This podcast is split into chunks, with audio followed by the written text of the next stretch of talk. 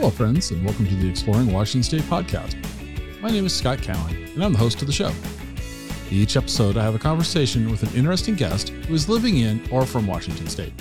These are casual conversations with real and interesting people. I think you're going to like the show. So let's jump right in with today's guest. All right, everyone. Well, welcome back to this episode, the Exploring Washington State podcast. I'm with Ashley Carr today of BecauseWeMatter.org. Um, Ashley, I'm just going to kick it over to you. Well, actually, I'll give you the backstory of why we're talking. One of your, somebody in your audience reached out to us and said, Hey, we'd really like you to have somebody from because we, because you, because, and again, folks, Scott's at the mic because we matter.org on the show. And, and, and Ashley, you are uh, the person that raised your hand for this. Uh, you, why don't you tell our audience kind of the backstory of the organization, and we'll we'll go from there. Okay, so um, well, my name is Ashley Carr. I'm actually the executive director of the organization. I've been doing it actually since I was 12 years old. Uh, in 1998, uh, Dave, who's actually my father, decided to bring home an alligator one day, and from there, it just started this whole idea. He, we actually actually started out as an anti-drug and alcohol program we taught kids how animals stalked and killed their prey and how things like drugs and alcohol were stalking and killing our youth. Okay. Well, after he kind of got into it a little bit more, he realized that predators aren't the villains, they're essential to the ecosystem.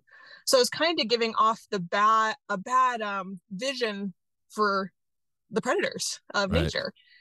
And so he switched over to wildlife education conservation, which also opened the audience group to a much younger age. Mm-hmm. So, kind of more the backstory of the organization is um, for 19 years, traveled did school assemblies, school fair or fairs and state fairs and things like that.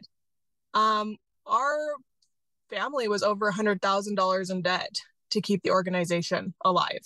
And we had gone through two bankruptcies to continue caring for animals. Mm-hmm. And something just had to change. Uh, he was getting older and getting ready to retire out. And I don't enjoy traveling.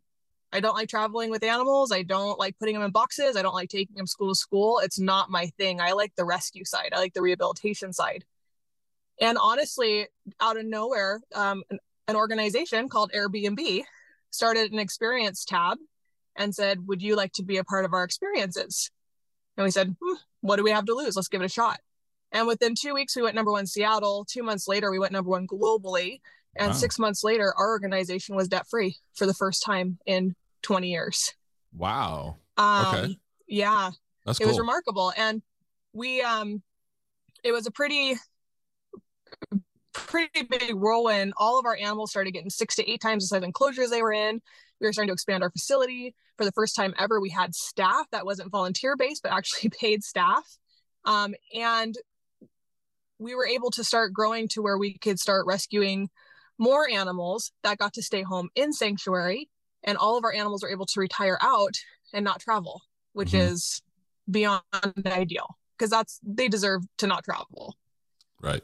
And um, in June of 2020, when I took over the organization, um, the business model and plan just quickly started to change of what and how we wanted it to look and and go. Mm-hmm. That's amazing that that the Airbnb literally reversed the course financially. That's amazing. It did. That's amazing. It did. Okay. It did. So, and one main reason, you know, like that you were reached out to by our followers is because um, there was some they're now requiring us to get special permits so we've actually had no income and no airbnb for about 16 months mm-hmm. uh, we've been completely incomeless to like run a organization that costs over $50000 a month to feed animals and uh, our the plus side of being shut down though is that it opened up like amazing opportunity to grow our community mm-hmm. and people to see the good work that we do and rescue animals and uh, we've been more involved in social media and trying to build up that platform and going live every day.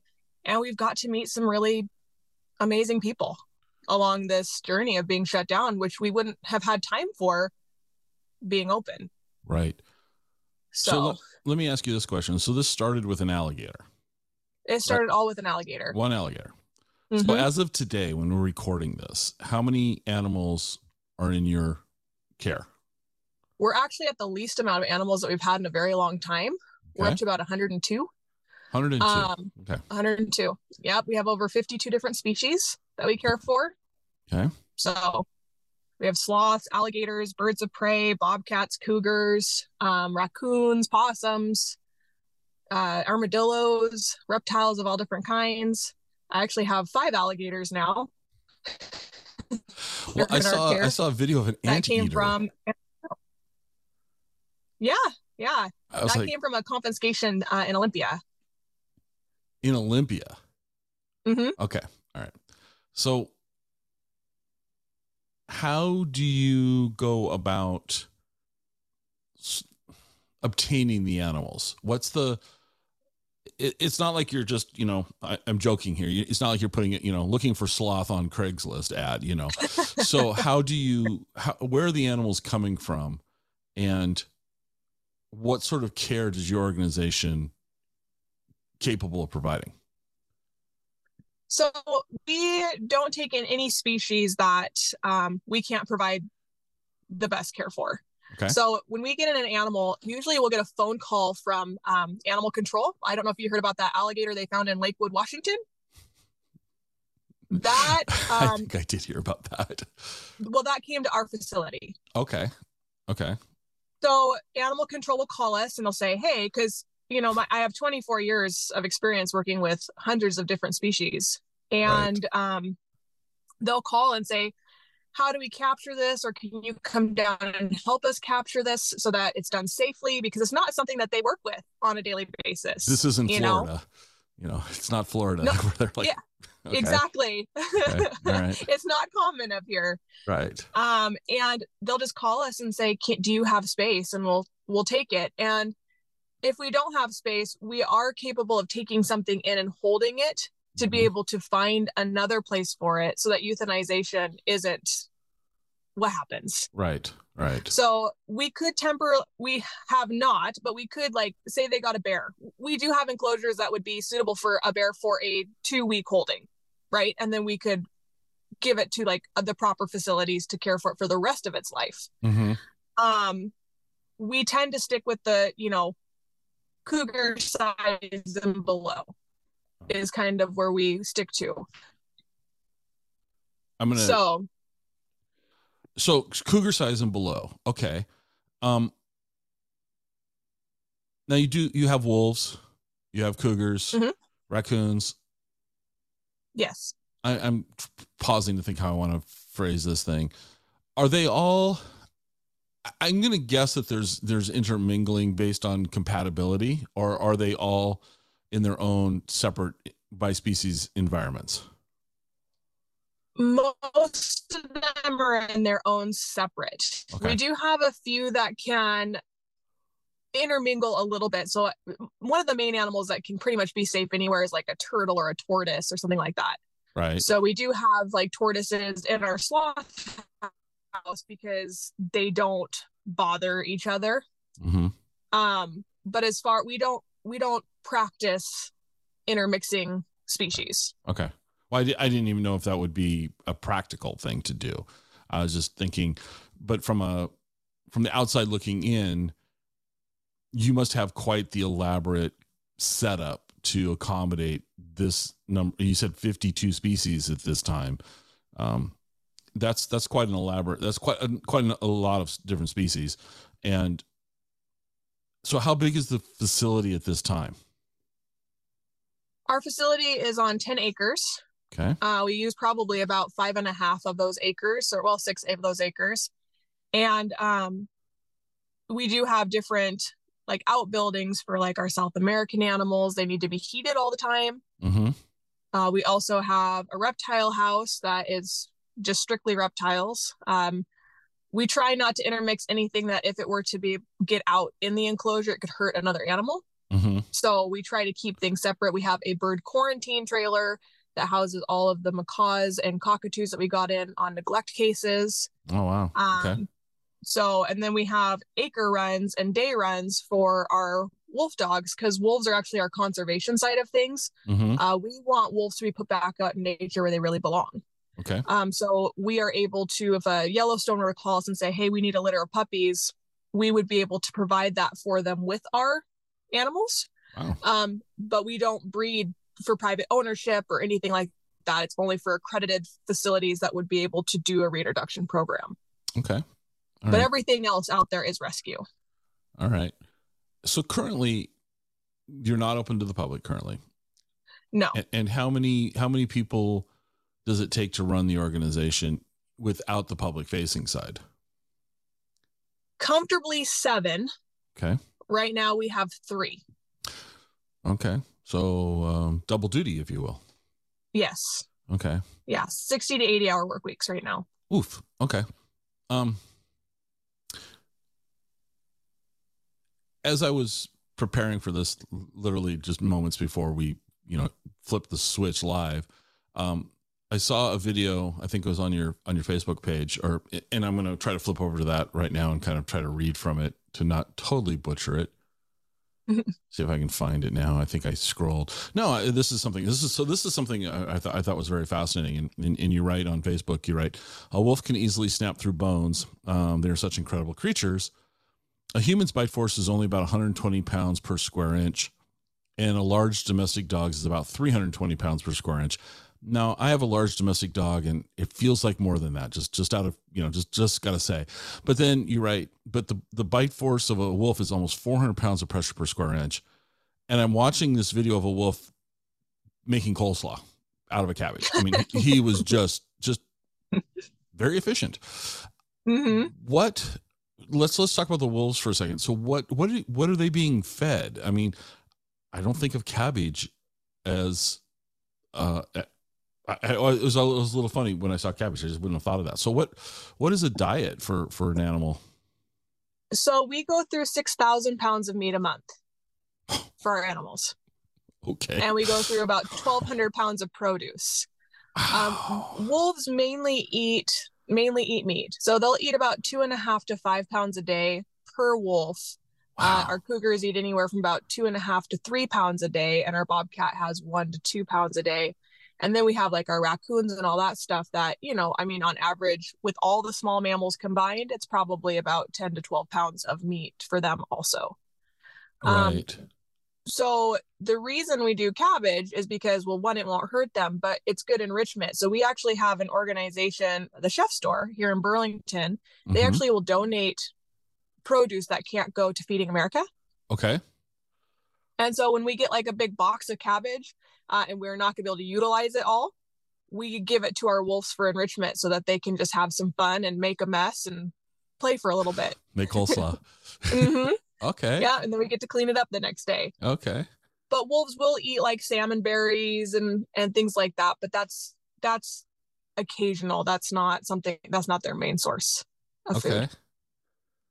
All right. Uh, I'm on your. fa- I've never seen. Oh my gosh. So I'm on your Facebook page right now, and I am Mhm. watching. I think it's you, because, but somebody's giving a skunk a bath. That's me. hmm Um. First off, I never think of skunks as cute, and this thing looks ador- this thing looks adorable in in the in the tub, and it looks like it's actually having. I can't tell if it's terrified or having the time of its life. It looks like both, actually. Um. Why? No, see, I'm I'm nervous. I would be nervous around a skunk, and or you know, I'd frankly be nervous around all of these animals, and so. But why isn't this skunk spraying you? What's going So- on here? so the skunk's been descented. Okay. It- okay. It's a super simple procedure. I do have a skunk out there that's still what we call hot, so he Okay. still can spray. Okay. Uh, he his name's Cargo, but he's a hooded skunk from El Salvador. Uh, he jumped on a military plane and flew over to El Sal or from El Salvador to the military Whidbey Island Naval Station here, and they called us and asked us to come get him, and he hasn't been able to have the procedure done yet. Um, it's super simple. It's in and out. It's like neutering a dog, so that's one reason. But Okay. skunks are actually very I mean, almost like a cat or a dog to a certain extent. Well, this Uh, one looks this one looks like it's having a great time. Yeah. I mean, Yeah. I mean, it really does. And and, and okay, so okay, now you got a, an alligator. Sorry, this is how this episode's going to go, folks. I'm going to be scrolling through Facebook and making comments on on animals. I'm so I could go in so many different directions here. What's that? D- sorry, it's- there's some green, like look like an iguana or something. I'm not sure. Yep. I'm not, That's Okay. the iguana, okay, the green eye. yeah, it was yeah, super bright. I was like, whoa, it almost looked like somebody photoshopped it. Um, how? So this is something you've done since you were a kid. I was 12 years old. 12 years Mhm. old so i joke with people sometimes when i when i'm talking to them about you know is this what you know when we're little kids playing in the backyard is this is this could you imagine yourself doing this but if you got involved in this at 12 you were a little kid eh, maybe just past playing in the backyard type thing but you you've been doing this your entire life Yeah, I've I've been working with animals since I was born. Um, I actually had a pet skunk when it was legal in Washington to have them, so I had exotic animals pretty much my entire life. put you on so the spot. not i'm going to put you on the spot odd. here. I'm going to put you on the spot here. If you could properly obtain okay so by good methods what Mhm. would be the exotic animal that you would love to have? Is there is there something that you think would be a great exotic animal to have uh, for the common common person. no, for you for you oh, for me? for you Um, not not really. Um, I I mean, I would say uh, whatever I could get that my kids could work with. I ha- I have two kids that have been working with exotic animals since they were born. okay Um, and I think that you know, you kind of have to think logically about it. I mean, like if I were to like personally work with something. I would love to be able to work with like some more big cats. I mean, I've been working with big cats since I was 12 okay. but um i love cheetahs. I would i would love to be able to work with the cheetah. Mhm. um i don't have the space for one but cheetahs actually act like dogs. Mm. so they're they're pretty remarkable. They and usually they in the uh, captivity they'll actually give a cheetah a dog as a friend. Really? To yeah to intermingle with and grow up with and have a friend. Okay. So but i've uh, you know i've worked with so many animals over my life that um it's really weird. I've, I've actually ruined the zoo experience for my kids. So when we go to the zoo they're just like and? Yeah. anyway i've worked We- with that since i was 18 months old so. yeah, they're like got one got one yep. got one. Yeah. okay. So what do you think your kids would want? Uh, my kids really enjoy working with uh, possums and skunks and raccoons and the smaller mammals, the things that they can feel like they have a little bit more control over when they're younger. okay Um, you know, because the reality is, is my kids have to learn from a very young age that all animals bite. You know, Mhm. even cats and dogs and et cetera like that. So, um, but their their favorite, I would say, my their favorite rescues are possums because we Okay. get quite a few possums. Okay. All right. One of the other reasons that your someone in your audience reached out to us was that your organization is kind of in a crisis. We are. We are. Uh, we are, just there's been um, kind of one hit after another. Um, being shut down and incomeless for 16 months has been huge. Um, with no, there's really unfortunately no um, set date of when these permits could come through. So it could be another two years before Right. we get them. And we've been using our reserve. We actually had a plan. We were going to be doing $2 million of renovations over the next five years with Airbnb tours. hmm And we were going to be expanding all the enclosures and everything. And we were super, super excited. And luckily, we had saved up a bit to start that process. And that's kind of what's been getting us through until January. Um, and then since January till now, it's honestly just been our following that has been keeping us alive right now. Mhm. And we're kind of at the that like last like month or so that if we don't figure some way to survive, we're not going to be able to be here anymore. And that unfortunately means, you know, 60 to 80% of our animals possibly getting euthanized, mm-hmm. Which has just been a keep you up at night kind of uh, yeah, feeling. That's, that's gut wrenching. That's, that's yeah. just not okay. So we've been working really hard to kind of spread our message and just to say we're an asset here and we're needing our community to come together and um and and help if they can. We actually are working on moving to a different county in Washington State because we love Washington. Um, and we would not have to be going through all of this. We would actually be able to be open within like five to six months mm-hmm. after getting all the animals moved. And we would be back up and running with Airbnb and all of our programs that we were going to be starting. We did a Make Wish Foundation. We have a military uh, PTSD program that we offer for free, uh, would all be able to start up again. And we've been getting into schools virtually. So we'd be able to offer those virtual programs for free again, which would be amazing because mm-hmm. I don't think education should cost the teachers money to do something really cool for their kids. Right. And oh. so we're we'd like to get back to that point, and we can if we move. Uh, okay. I don't think staying in Skagit County is going to, unfortunately, be something that's going to be possible for the organization. So, okay.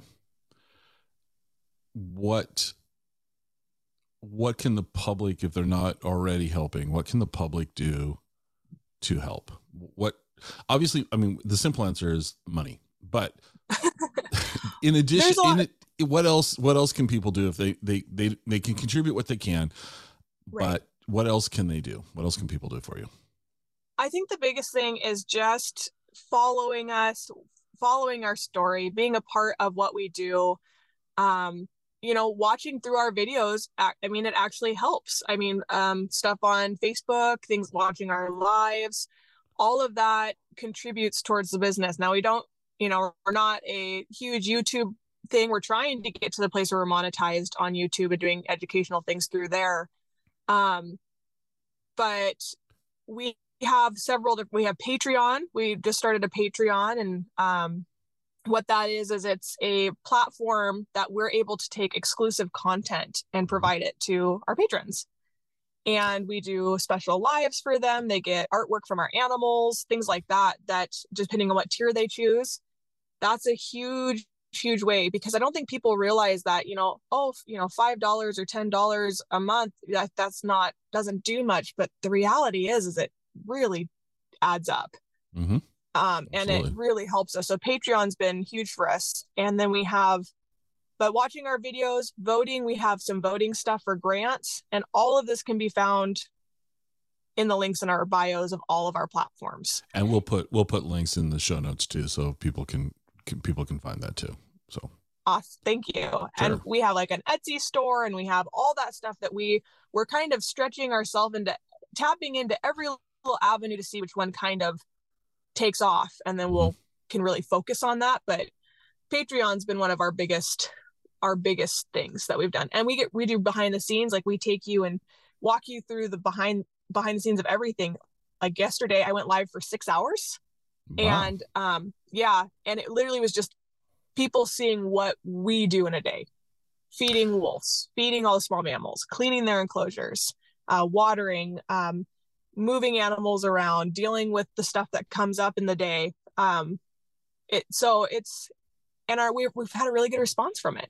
So it's yeah. been really it's been really fun. That's okay. To be able to do that. So I I have a question about the animals. So mm-hmm. you're you're you're the animals are being brought in through various channels, animal control, the um stowaway skunk. I mean that's just sorry, that's kind of that's actually kind of funny how on earth i mean think about that for a second it jumped on a military plane how on earth did i don't know that's just we probably don't want to know anyway how these are wild animals but i see you interacting with them they they seem domesticated and i don't think that's accurate but how long does it take for an animal when they arrive and you know it's a broad question so i understand but like how long does it take for an animal when they arrive to realize that they're in a an environment that's safe for them and that they're not at risk, if you will? It all, de- like you said, it all depends on the circumstances. I've had um, animals that I've gotten from neglect cases at the moment I take them out of their enclosure like birds or things and bring them into sunlight for the first time in 15 years. It's an immediate bond. Right. you know like it's uh i just like with our macaw best intentions but um was kept in a nicotine filled house unfortunately had no sunlight was was not let out of its enclosure for 15 years Oh wow. so the moment we were able to you know grab her and put her in our acrylic cages when we took her outside it was like she looked at us and was like thank you Where's my it was- sunglasses? yeah, me- it, well, yeah, sunglasses. exactly. It, but it was immediate, and she took her first shower. She had her first fresh fruit and vegetables, and she was just thrilled. Then I've had animals that have come in from, um, you know, good homes actually. Uh, laws Mhm. regulations change, and they're Mhm. forced to get rid of their animal.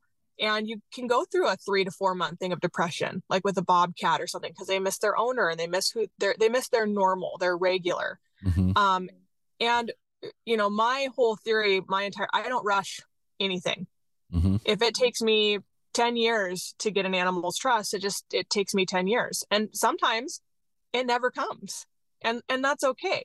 So it's just, it's literally our staff and our motto is just respect the animal, know who they are and learning their personalities and their dispositions.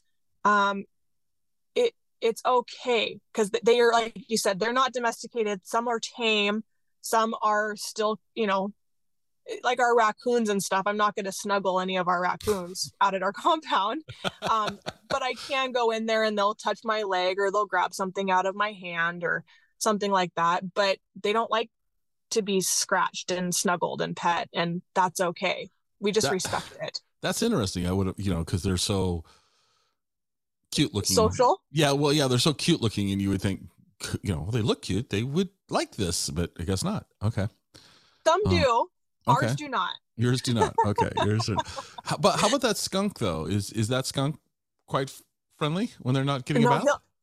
so he has his moments he has his moods um he he does he's very moody just like our anteater you kind of know your time that it's okay and it's not most skunks are if they're raised with people are fantastic Okay. i mean we kind of actually they're pretty actually legal in a lot of different states just not here in washington Okay. um, but people own that like they're litter box trainable. They get along with cats and dogs, and I mean they're very social Huh. little guys.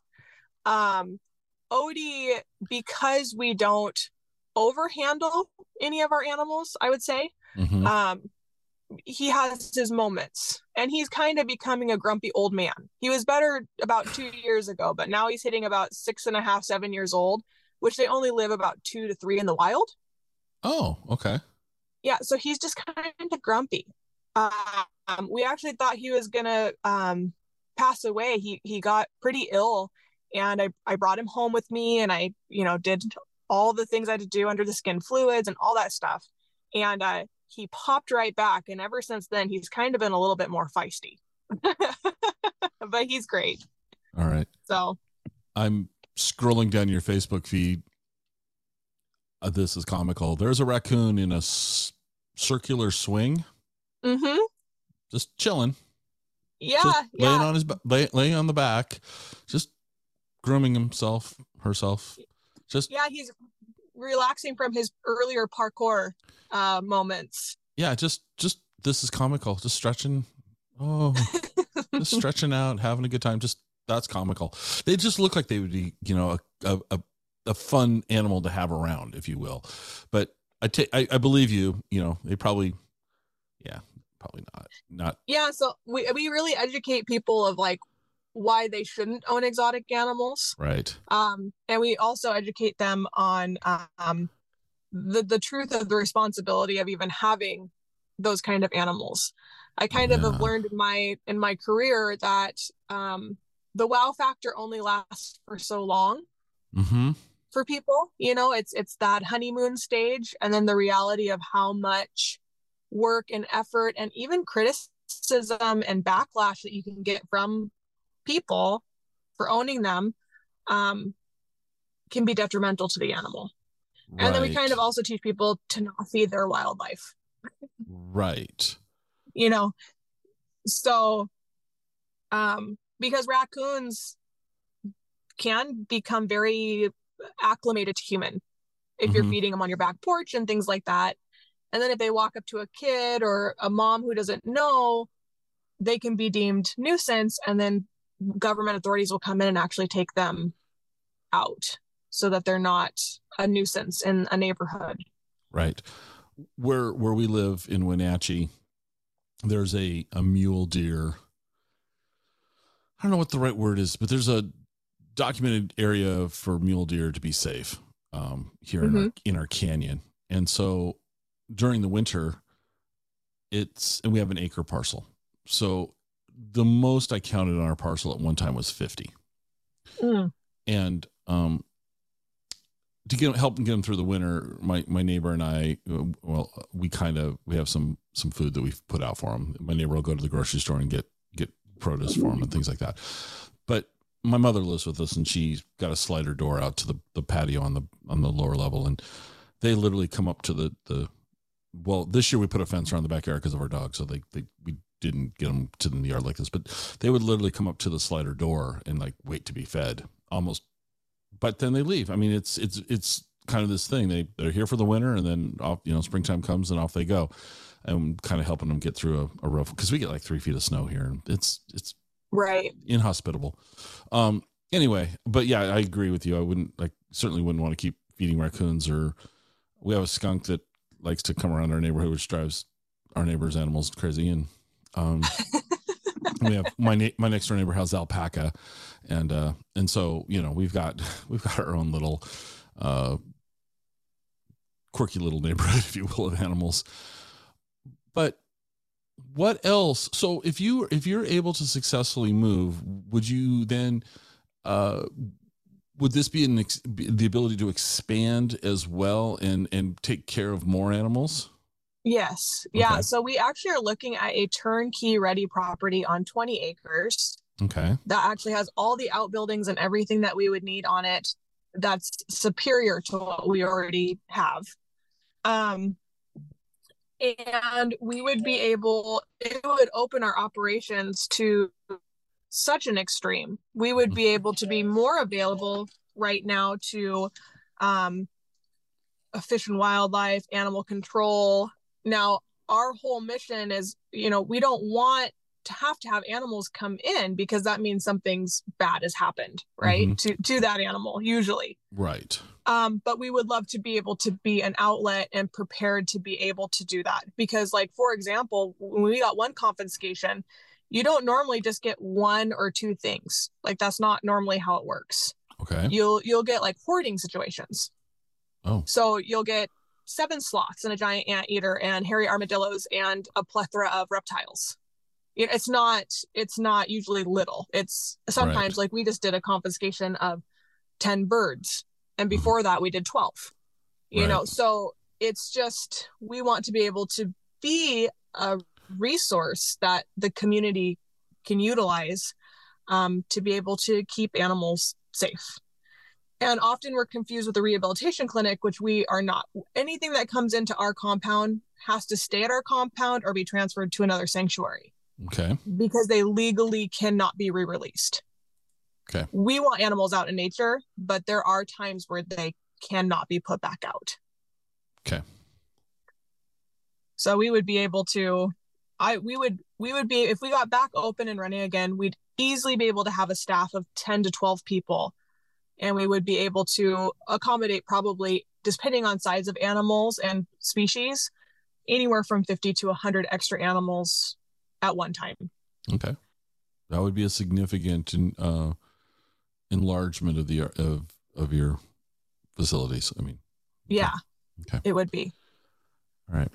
Well, to keep with the theme of the show, because we've, we we haven't kept with my normal theme, which is just fine actually. But but to, let's just keep it to the normal theme of the show, and and, and you're gonna probably laugh at a couple of these questions because of the amount of hours you work, but humor me, okay?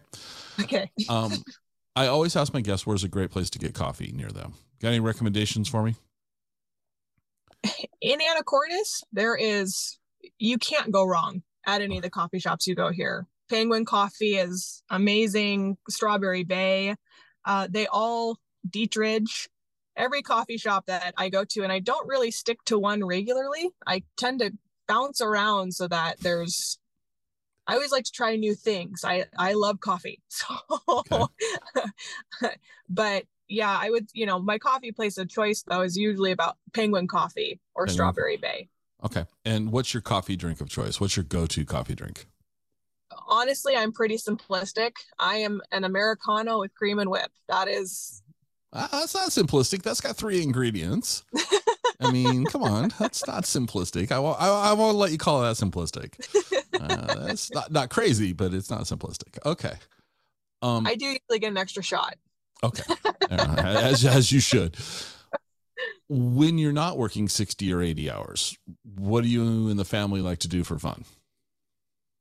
I don't really have a life outside of this right now. Okay. To, to be quite honest. Okay. Um, this has been life for 24 years. Okay. So um we we try, you know, we're we're such a beautiful community, right? Or a beautiful place that mm-hmm. hiking or just going for a walk. I have five dogs myself here at my house.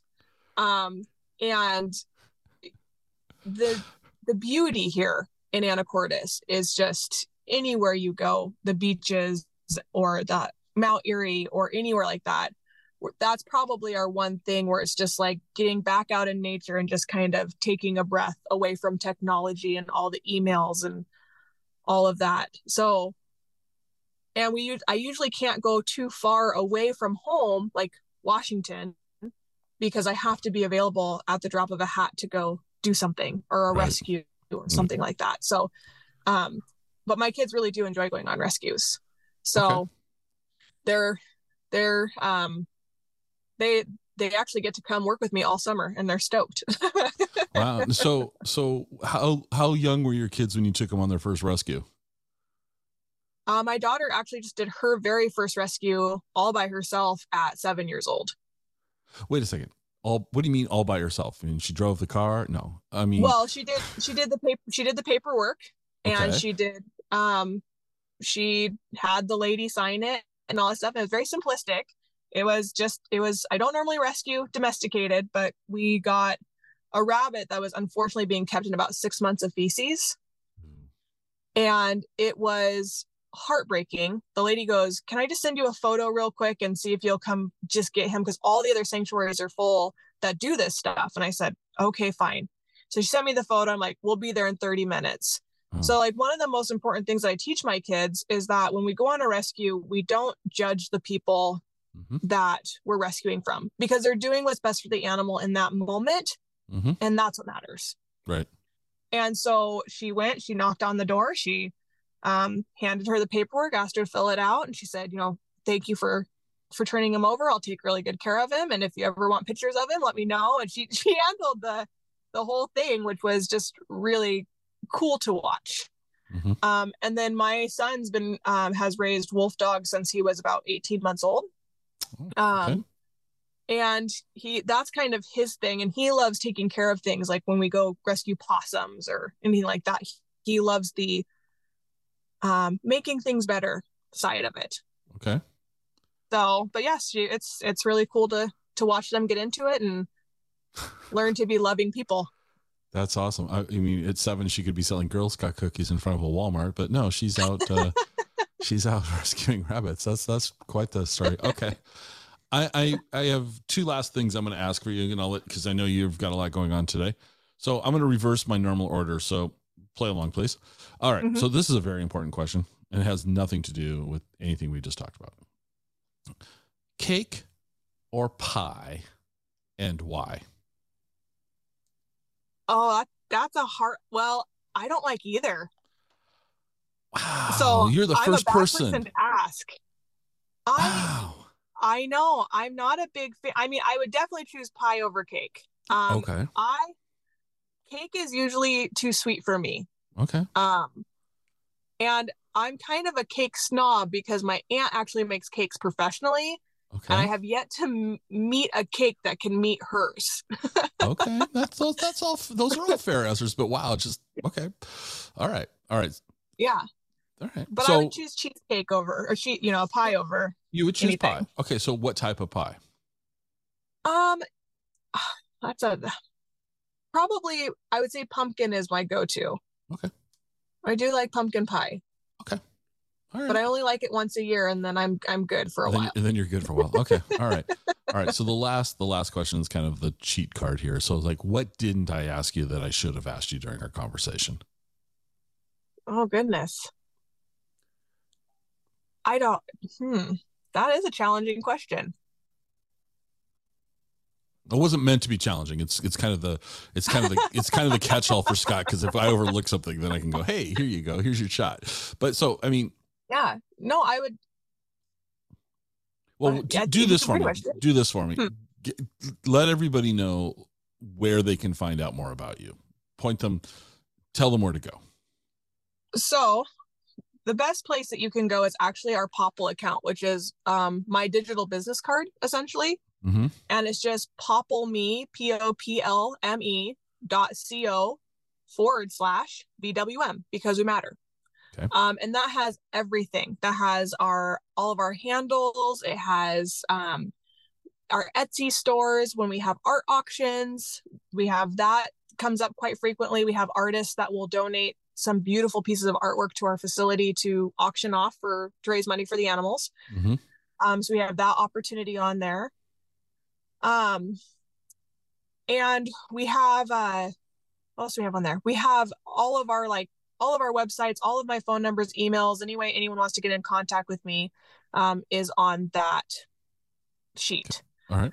Um, but yeah, I think the biggest thing though is just that if people could just start kind of following our story and see kind of how transparent we are, we kind of pride ourselves on transparency um, when it comes to exotic animal world because you don't find much of that anymore.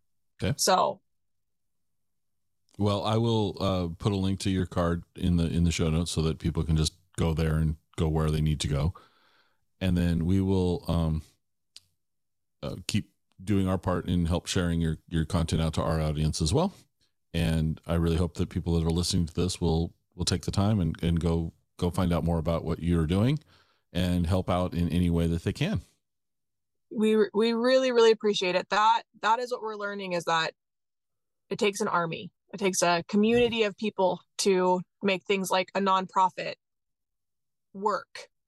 So, and I hope that we can show the audience really great things and we hope that we can be a number one place for people in Washington to come again and have a really amazing experience and meet some really cool animals and learn a lot about them. So, we Well- we will get there. All right. Well, thank you for taking the time to chat with me today. No, thank you for having us. We really appreciate it. Hope you enjoyed the show. You can reach me on Twitter at Explore Wa State. I'd love to hear your comments. You can also visit our website at explorewashingtonstate.com. If you know anyone who would like the show, it'd be amazing if you'd share the show with them. This is the biggest way that we grow this show. Good old word of mouth. Glad you were here with me today, and I hope to have you listening to the next episode. See you then.